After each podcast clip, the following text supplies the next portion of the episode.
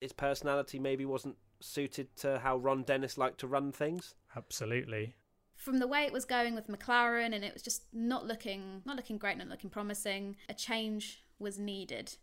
Hello, everybody. Welcome back to the WTF1 podcast. It's that time when edition, and today we are talking about that time when Lewis Hamilton left McLaren for Mercedes. Uh huh. Big one. A lot of people didn't think it was the right move. Let's talk about that very shortly. First, my name's Matt. We have Mr. Tom Bellamy, the WTF1 founder, and Katy Fairman, our new resident WTF1 editor and WTF1 podcast attendee. How are we both? Very good. Yeah, great, thank you. Lovely. Oh, you- you're all lovely. Everyone, I always ask how people are, but no one asks how I am. Oh, what a How are you, shame. Matt? Yeah, Anyway, Oh. carry on. Um, carry on. I'm doing fine. right, let's start with Lewis Hamilton's very early days, which were at McLaren.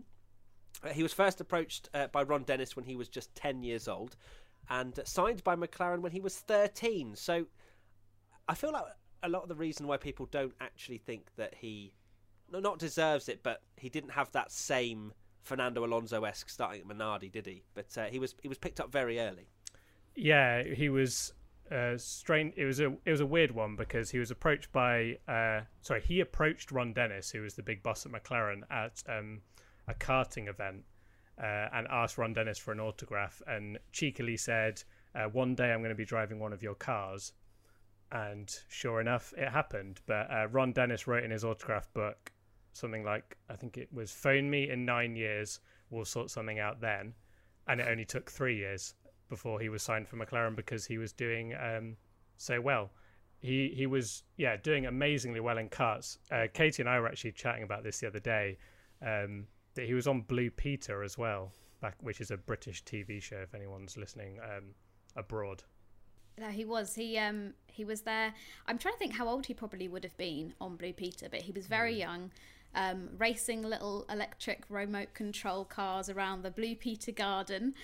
Uh, but yeah, he he made sure that people knew who he was. Um, and I mean, going up to Ron Dennis, who is a big deal and has been a big deal in F1 for such a long time, just waltzing over there and being like, "Oh, I'm going to drive for you one day." that must take some confidence and i mean i'm glad to see it that it's paid off but like you said tom he said right call me in nine years and it only took three years so he got the call up from mclaren when he was just 13 which i'm guessing is probably one of the youngest call ups ever from an f1 team to like a, a junior racer because Yeah, most of it- the time It is i mean it that's is early actually yeah. He's he's so yeah he's technically the youngest person ever to be signed by a Formula One team. Uh, Wow. Because even obviously younger than Max Verstappen, but that was because he was racing. But Hamilton, yeah, being signed at 13 is pretty was, was a even- big deal. even with that kind of mentality, right? The hallmarks of a champion. I'm sure people would roast me for saying that, but you know, But it's true. the fact that he had the uh, the confidence and the the swag to go up to to Ron Dennis and make a mark at just ten years old. Of course, he had you know huge success in karting in the junior series after that, but you know he clearly was a talented individual, and, and that's how you you stick in the mind, isn't it? Is is having that that winner's mentality that look, I'm going to drive a Formula One car one day, even at ten years old. So it's incredibly impressive, um, and and that impressiveness continued when he won uh, the GP2 series in in his first year. So uh, he was very much on his way to Formula One, wasn't he? At a very uh, not ten, not when he was. I was about to say ten o'clock. Not when he was ten years old, but uh, when he won GP two, you, you just knew where he was going to end up. Yeah, like you mentioned earlier, a lot of people obviously love to say that he he jumped straight into a McLaren, but his his junior series record is a reason why he got that opportunity. He won the British Karting Championship at a young age. Then, when he moved into single seaters, he won the Formula Renault UK title in 2003. Then, in 2005, he won the Formula 3 Euro Series uh, Championship, where he won 15 of the 20 races, and then went straight into GP2 and won the title in his rookie year. So, can't have been a bad driver. I'm sure knowing that you have McLaren there as a support system is going to inevitably help you do well in junior series. But there's also so much talent there to achieve what he did. And, and like you said, Matt went into GP2 in his first year in 2006 um, and just completely won the, the season and just was promoted straight up into F1. He was incredibly quick, wasn't he? There's mm. there's quite a few highlights. I think uh, Silverstone was a was a pretty good example. Was that in GP two, Tommy? I think it was. Uh, where wide. he did that three wide yeah. move. Yeah, and there's also yeah, Tur- Turkey as well, where he drops back to I think it's about 18th with a spin on the first lap, and which to be fair, like people, he did do. Wasn't it a, quite a silly move? I think he did. Yeah, then, yeah, yeah. Spun yeah. round and then yeah, carved his way through the field back up to second.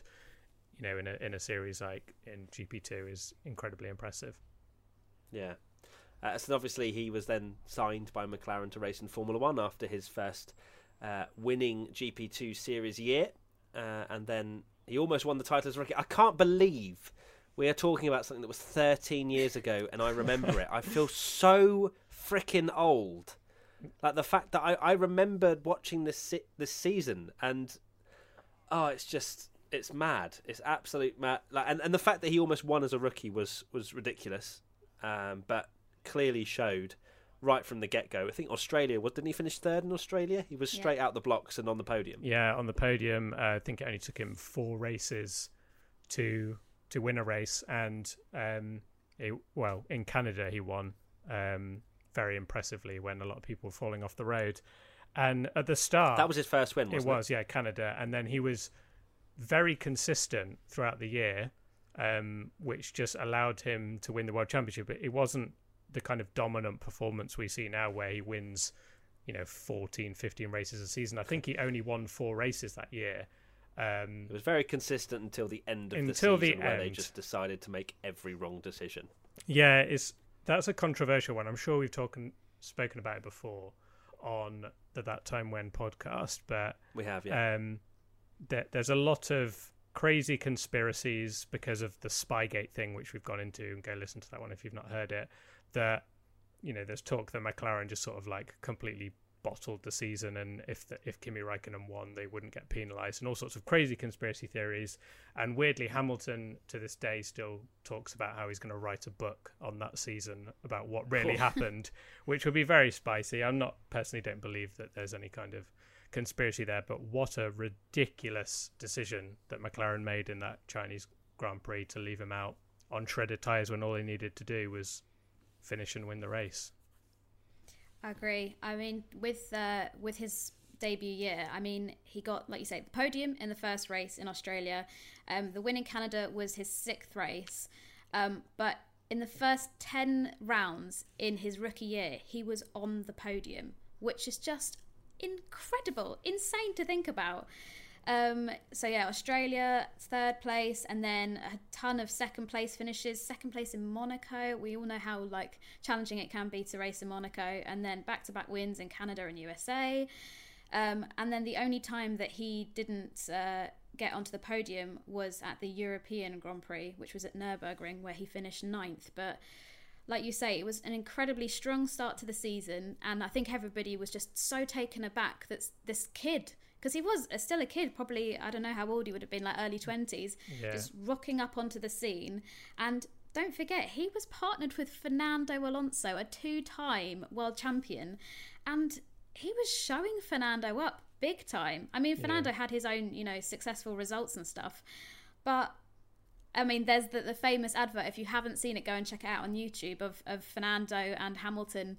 I think it's like a Santander advert or Hilton advert or something with the anything you can do i can do better soundtrack. Um, and that kind of just summarized their season really. You know fernando thought he'd be able to waltz into mclaren and you know everything would be going his way. And hamilton showed up and was like actually mate that's not how it's going to happen around here. And uh, like you say almost almost took that um, the title in his rookie year yeah, not to forget that Alonso just off the back of two world championships moving to McLaren, wasn't that right? Yeah, he he yeah. just won yeah, the two two world titles, gone to McLaren thinking that would be his team. He's paired against a rookie. And this is the thing that, you yeah. know, people criticize Hamilton for saying that he got in this car, but he delivered. I don't I don't understand the criticism of he got put against the best driver in Formula 1 at the time in his and first year him. and beat him. Ended up level on points, but on count back would have beaten him. And how can you begrudge someone that's doing that? You know, we're we're all, we're the ones all saying now like, oh, George Russell won everything in a junior series and he's stuck in a Williams. It's it's a crying shame that he's not in the Mercedes. But if George Russell got put in the Mercedes and winning everything, would we be like, oh well, he's only doing it because he's in the best car? It's just it's, it's, it's, it's that always comes down to that, doesn't it? You need to have that zero to hero story, don't you, Yeah, in yeah. Formula One? Otherwise, you apparently didn't deserve then- to, uh, any of your success. But then I guess Hamilton's zero to hero story came from you know the fact that we didn't really go into it at the time, uh, speaking about it earlier. But you know his dad having sort of like four Yeah. jobs and things to cart when he came from like quite a poor background, which is very rare in Formula One even nowadays. Yeah, absolutely. Um, and I th- and obviously we move over to the next year, which was 2008, uh, where he did win the title, uh, and obviously in the the craziest of fashions ever is that Glock moment. Uh, for those of you that aren't aware, I'm sure there are a few that probably haven't watched it. Go and watch the 2008 Brazilian Grand Prix. You will not regret it. Uh, but of course, it was a, a wet track, and uh, and Glock was struggling on the final lap, and then Hamilton got through, and it's probably one of the craziest title deciders ever in, in Formula One history. And actually, I remember we won't go off it too quickly, uh, too much. Sorry, the uh, the topic, but I, I want to just say my story where I was actually working a Sunday job, six till nine, uh, at Londis. Other supermarkets are available, um, and I was taping it, recording it, and I was cu- I couldn't wait for nine o'clock because I think I had to stop halfway through to go and do work, and it was just the worst thing ever because obviously it was the title decider, and uh, you know absolutely fine work at Londis whatever. I didn't talk to anybody when I was you know at the, on the till, and yet someone came in oh you know buzzing, and I was like oh you know, laughing away, and I was like oh you know you you good? It's like yeah Hamilton just won the championship. Oh no! Oh shoot! oh no! That's so gutting. Mate, I was paid five pound an hour. It was not worth it. No, that that was the most crazy end, like you say, to a race ever. And you know, I, I can't. No one could imagine what it's like to witness the championship going down to not only the wire but literally the final lap. If if that was a, The final proper the, corner. The final corner, yeah. If if that was a movie that Michael Yeah. Bay made about Formula One, we'd all be going, "That's absolutely ridiculous. That never happens." And there, and the thing is, even though I knew the result, I still didn't believe him. I was like, hold on, no, but he, Hamilton's not in a championship-winning position. He hasn't won. The guys, the guys clearly got it wrong. Yeah. And then obviously he got through on the last Mad. corner. I was like, what? Crazy. I mean, we do have to take a moment though to think back to the footage in the Ferrari garage, which I mean, every time I close my eyes, the the scene of Massa's family celebrating and then realizing that he hadn't won the title, it plays over in my mind. I'd probably take it to the grave with me. It's one of the most heartbreaking things I think I've ever seen in F1. But then also skip to the the McLaren garage and seeing the elation from everybody there when they realise that Hamilton has done it. Like you say, you couldn't write it. It's just an amazing moment and one of those things that it really makes you realise why we all do this, why we all love F1 so much, is for moments like that. I'm sorry. One of the most heartbreaking moments has to be Schumi pole at Monaco, but he finished strip because he had a five place penalty. Whatever. Uh, but but yeah, I, I completely agree. It was a, a, a sad sight to see, and I'm sure Massa it probably haunts him um, a, lot because you know I'm sure he thought that he'd won the title as well. Uh, you know he was he was kind of hesitantly celebrating, wasn't he, when he came over the line? But he thought he'd done enough, and it, oh, it's such a shame for him. But uh, we move on because that's not exactly what we're talking about. We're talking about the transition to Mercedes, but we're, we're getting there uh, as Hamilton continues to race with McLaren. Uh, he won plenty of races, but but no title. Uh, but this again kind of showed Hamilton's talent was the fact that he has won in every single year he's ever raced, and he had a dreadful car in 2009. People people th- seem to think that he's always had a really good car, but 2009 was one of those years where it just didn't work. Yeah, it was t- 2009. Uh, if you look back at anyone's sort of driver of the year ratings and stuff, Lewis Hamilton is number one on a lot of them in that year because it, he just showed that 2009 the car was absolutely woeful. He, like you say, he even won in that car, and his teammate uh, Heikki Kovalainen, who according to AWS is the eighth fastest Formula One driver of all time, um, Qualifier. qualifier, sorry, uh, never achieved anything better than a fourth place all year. And Hamilton, by the end of the season, Hamilton was consistently one of the best in the sport. You know, he could have got another win uh, in Abu Dhabi that year, uh, but his car conked out. Um, and yeah, just a really impressive year. And he went on to uh, be in McLaren, you know, having having those like near misses, unfortunately, because after 2008, we saw a video uh, recently that we shared where you know they're talking to Michael Schumacher, going, "What you know is Hamilton going to beat your record?" Um, and that was after 2008. If you think that he'd not only almost won in his rookie year, won in his second year, everyone's thinking, how many titles is this guy going to get? But then, weirdly, it took a long time for him to get another one. It did. I mean, in 2009 and 2011, he had his worst ever finishes in the World Drivers' Championship, which was fifth. I mean, I wouldn't be too unhappy if I had finished fifth, and that was my worst ever result in the career that Hamilton has had. Um, Yeah. Well, that's why, Katy, you're not a seven-time nearly world champion. this is this is true. I still put it down to the fact that I never met Ron Dennis when I was ten at a go karting track, but yeah, fair, fair. Uh, Exactly. but 2009 started off bad anyway because uh, Hamilton was given a disqualification at the Australian Grand Prix. Basically, um, passed somebody under the safety car, and McLaren were thought to have misled stewards after the race in Oh, the, yeah, the evidence that. that. they gave. So, I mean, 2009 started off as a, a shocking year and pretty much just went from there. Like you say, the, the two wins in Hungary and then Singapore were sort of the only good things that really happened to him that year.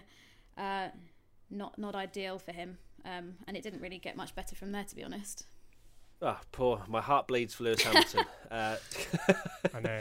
uh, he could have won the title in 2010 and 2012 if things had gone better. Isn't that right, Tommy? Yeah, he was close. He uh, 2010. You think of it as being a title uh, decided between Alonso and uh, Vettel, but that year was when Hamilton was actually in the title fight uh, down to the wire.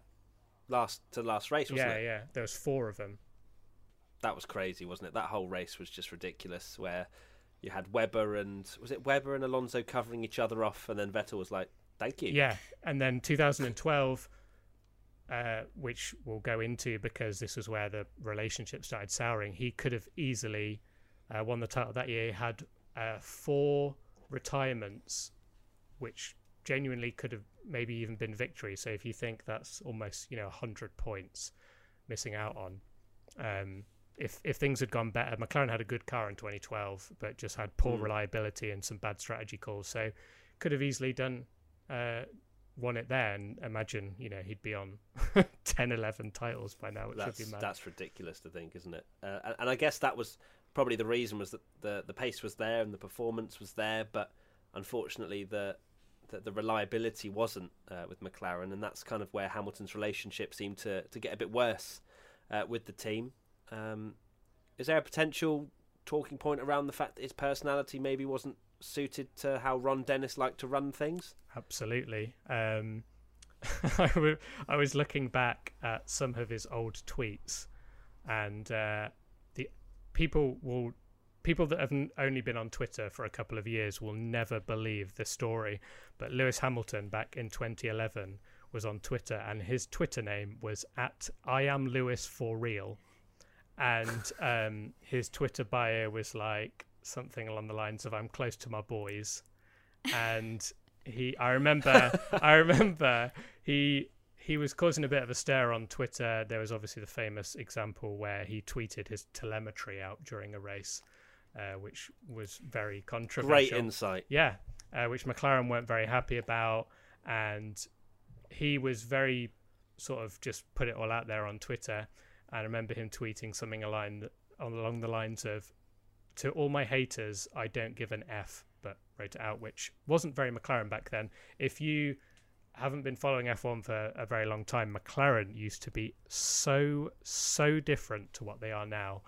They would no way would they be allowing Lando to do what he's doing now if Ron Dennis was still in charge. They were super corporate, super professional, seemed to have no lightheartedness about them at all. Uh, to the point where even when Alonso joined, he shaved uh, his beard and his hair had short back and sides. And then as soon as he fell out with them, he grew his hair back just to annoy Ron Dennis. Um, but yeah, I I remember being a bit of a uh, disgruntled Hamilton fan at this at this point. wishing he'd leave McLaren, I actually found an old tweet of mine, which is always controversial, uh, from 2011, where I wrote, Hamilton, please leave McLaren ASAP. so. Wow, look at you. Maybe he saw your tweet and thought. Maybe he did. Yeah. Yeah. But Oh, yeah, well. he was not happy. It, it, it didn't suit didn't suit his personality at all. No, I mean with with Twitter as well. Do you remember when he had that big beef with Jensen Button, and he was like, "Oh mate, I can't believe you've unfollowed me on Twitter. That's so petty. I Oh, thought we were closer than that." And then Jensen replied and said, uh, "I was never following you in the first place, Lewis. Like basically, keep your keep your knickers on, mate." Uh, but I completely agree with what you said about Ron Dennis. Hamilton, I think he spoke to Karun Chandhok on Sky Sports a few few weeks ago, saying how when he went into McLaren, he basically had to just strip away all of his layers of his personality, from the way he dressed to the way he, you know, well, I say spoke, but you know, things like that. He had to change so much. Um, and it's been commented by so many people that Ron Dennis almost like a, a villain in a Bond film or something like that because everything had to be so perfect. If you if you listen to um, Marc Priestley's book or read Marc Priestley's book, you know he says how it's almost like the McLaren Technology Center was like a spaceship. Everything had to be perfect before they went home, and and Ron sounded like he had some sort of OCD as well. So much so that Fernando Alonso, apparently, this is a, a- a story that goes around that um, beforehand, if you went and ate something, you'd have to eat it with like a knife and fork when you were having a meeting and Ron was present because he just didn't like mess anywhere. And apparently, Fernando went into this meeting with Ron with the juiciest peach that he could find. and he sat there and he ate into this peach, and it was spewing juices everywhere just to like annoy Ron to prove a point.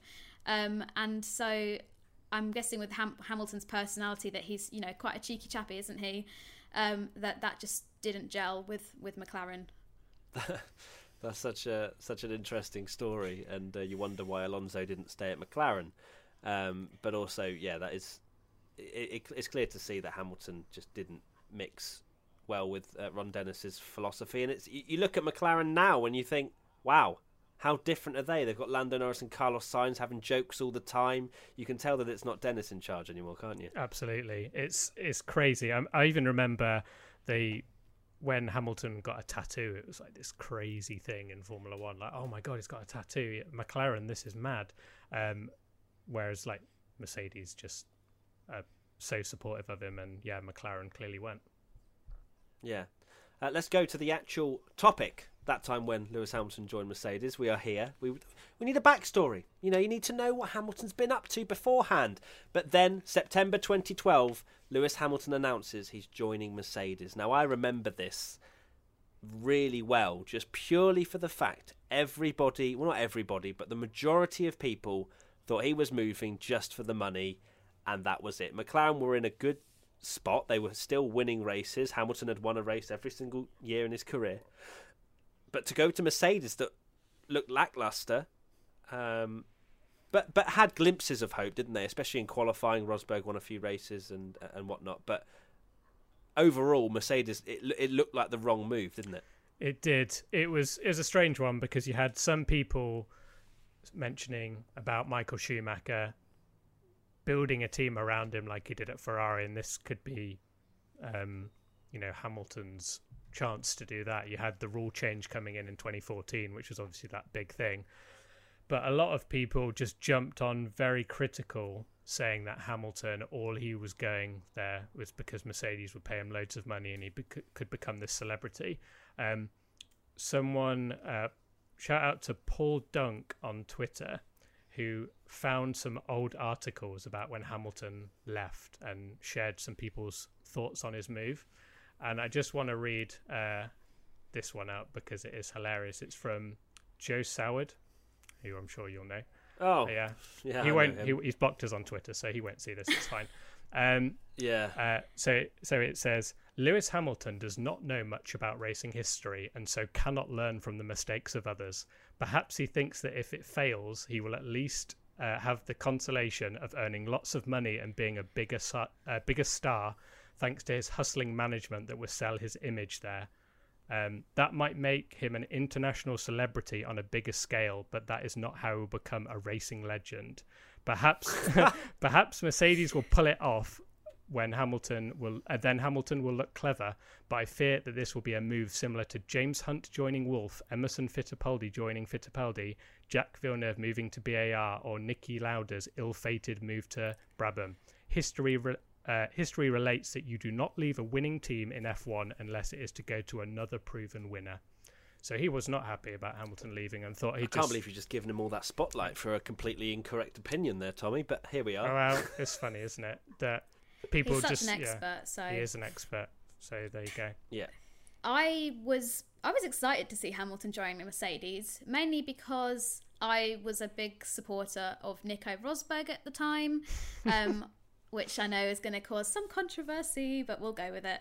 Um, and I don't know, I just had a feeling that Mercedes were onto something. Obviously, uh, like you said, Matt Rosberg took some wins during 2012, took his first win in China 2012, and I don't know. I just had a feeling. I'm not trying to say that I predicted that Hamilton would go on to have the success he has done. I'm no way saying that, but I just think from the way it was going with McLaren and it was just not looking not looking great, not looking promising, that maybe a change was needed. And I mean, look, look at the people that were associated with Mercedes. You had Niki Lauda, Ross Brawn, of course, and uh, I think like I, I was listening to quite a few interviews before we recorded this, um, and he Niki Lauda spoke to Sky ahead of the Japanese Grand Prix in 2012. So I'm guessing that's after it was announced with Lewis.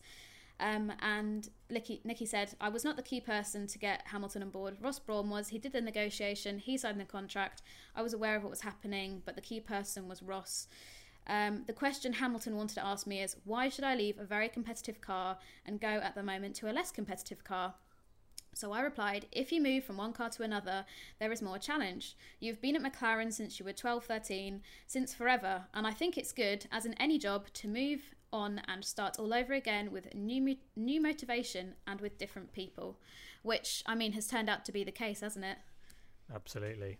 Absolutely, yes. Uh, well, it clearly worked for him. Let's put it that way. Who would be a world? I mean, Nico Rosberg could probably be about a four or five time world champion right now if. Uh, or, or if Nico history Hulkenberg. hadn't- Or Nico Hulkenberg. Yes. That that was uh, who would have taken Hamilton's seat had it not been uh, for Lewis going there. So it would have been a Hulkenberg versus Rosberg title fight. Nico versus Nico. Yeah, Nico squared. That- that would have been very very confusing to to watch but no yeah that's just so weird how history could have been so different and uh, hamilton may just be sat on a few world titles but anyway let's talk about his actual first year at mercedes uh, they were good but not dominant of course um, well they finished second in the world constructors championship uh, he of course hamilton won again uh, in hungary uh, but vettel was very much the clear favourite. Red Bull were, were, were the strongest, weren't they? They dominated at the end of um, 2013. Yeah, Vettel won nine races in a row, and all the talk that we're now getting of Hamilton was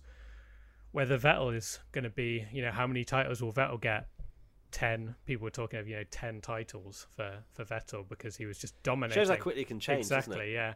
Uh, the the thing that I find so bizarre about 2012 and 2013 when Hamilton left is that he obviously moved there and put kind of what like Danny Ric did at Renault, although that's not the case now because he's moved on. But he he moved with the idea that in 2014, the hybrid, the new hybrid era, um, and, you know, the new engines would make Mercedes utterly amazing, and they would be the team to beat, which is exactly what happened.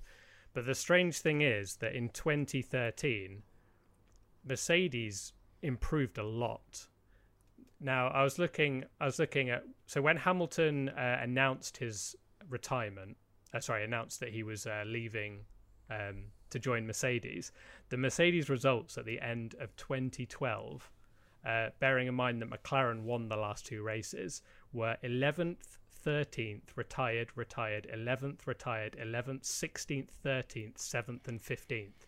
So they were they were just nowhere at the end of 2012 and there wasn't really a major rule change or anything and then moving on to 2013 they just seemed to to nail it really and they were i remember them being really, really quick, but absolutely horrendous on their tires. They would get pole a lot, Yeah, um, and then just well, that's the same as 2012. No, like at the start of 2012, they were really yeah, quick and they just horrendous on their yeah, tires. they just had poor race pace. Yeah, um, and then the only race that, at the start of 2013 they won was Monaco, just essentially because they could get pole and no one could overtake. um, so yeah, it was it was a strange year, but it almost immediately showed that that decision was a good one because McLaren haven't won a race since 2012, since Lewis left. They have not won or even came close to winning a race other than Monza. Oh come on, Monza. I said other than Monza, oh, which was a yeah an odd one, not on pace, but yeah. no. They were there on pure pace. What are you oh, on Oh, about? Sorry, yeah, of course. No, I agree with what, what you're saying there, Tommy. I mean, like you say, looking at the results of 2013, pretty much all, well, all of them apart from the race in Spain and a retirement in Japan were all point scoring finishes with the occasional podium chucked in. But exactly, you look at the following year, um, and you go from there being one like yellow block on the on the Wikipedia page of the Mercedes results for 2013 fast forward to 2014 and like the whole row is yellow just because of the amount of wins that hamilton begun to, to pick up. And it just pretty much stays from there. Like if you looking at the wikipedia page it's just all yellow on Hamilton section because he just made the right call didn't he and mercedes have just been so incredibly dominant Yeah, I think it's all down to, to Michael Schumacher and the foundations that he laid uh, at Mercedes. Mm-hmm. No one else really did anything um, to, to contribute. None of the Uh, mechanics. Schumi, Schumi all the way. yeah, mechanics didn't do anything. It was all Schumi. No, no, no, no. Schumi literally built the car. uh, but anyway, 2014, as uh, Katy said, fr- from there on, uh, in the hybrid era, uh, Mercedes have won every single title. Uh, Hamilton's broken pretty much every record bar one, uh, which will be done, well, matched this year. And uh, yeah, the final question, I guess, to everybody watching, uh, and be sure to, to get involved in the comment section and, and give us a like as well, of course, uh, is how many wins will Hamilton end up on? And I'll, I'll ask you guys as well. For me, I think it will be 120. What do you think, Tommy? Yeah, I predicted about 124. I think if, if, if That would make it nine world titles, maybe. yeah, if he Eight. stays uh, next year Eight and maybe nine? stays for one year in 2020, I, I'm predicting yeah, like probably about 2020? Sorry, 2022. Um, yeah, I can see him. Will he stay to the end of the season, Tommy? Is his career over? okay, so 124 for you, Tommy. What what do you predict, Katy? Um, I'm th- thinking about the same ballpark. I mean, 23 is my lucky number, so I'm just going to be annoying and go 123, and then Wow, we're so in We the really same are. region It's here. mad Amazing. though that this is when he retired. Like we released this, and he's like, "I quit," and we're like, "Oh well, Yeah. it's out the window." Um, Well, that means I win because I'm closest. So, Damn it! wow, we actually agreed on something, unlike A B C D E F one. Yeah, strange looking back, isn't it? Uh, looking back at that sort of middle era at McLaren where Hamilton almost it, was it was almost becoming a nearly man. And if you think that when Vettel was winning four titles, if you'd uh, when when he'd won his fourth title in a row, and Hamilton had only won one, we'd we'd be here saying. 100 he's going to get 124 wins you'd have laughed your head off wouldn't you but here we are and it's looking like the dominance is not going to end anytime soon. Not at all. Uh, Katy, final thoughts? I'm looking forward to recording a podcast in five years' time when we go that time when Lewis Hamilton went from Mercedes to Ferrari. Which Wow. no, I'm not. I'm not calling that. I'm, I'm only joking. That's not happening. no. You're trying to be an Um, Eddie Jordan, and uh, yeah. yeah. cool. Imagine that we do a podcast in five years' time and Hamilton's still on six world titles, and we we we we're We're still looking like at chumps. how how he didn't win the title in 2020. Oh dear. Imagine. I mean, to be fair, Hamilton could probably not turn up for the rest of the season, and Bottas still wouldn't win the title. But that's for another discussion. yeah. Oh, that- that's a that- spicy take that to leave time on. when Bottas won the title. Imagine. Anyway, thank you so much for, for watching and listening, everybody. Uh, that time when has returned. If you enjoy the series, let us know. Hashtag WTF1 podcast for any suggestions, ideas for, for future topics of conversation. Thank you to Tommy. Thank you to Katy. And we will end it there. Thank you so much, everybody. And we'll see you soon for another video. Bye. Bye. Bye. Waving. Waving. Sorry, I'm, I stopped waving. You weren't waving. Oh, I Ah, stopped. it. Ow, I just hit my head.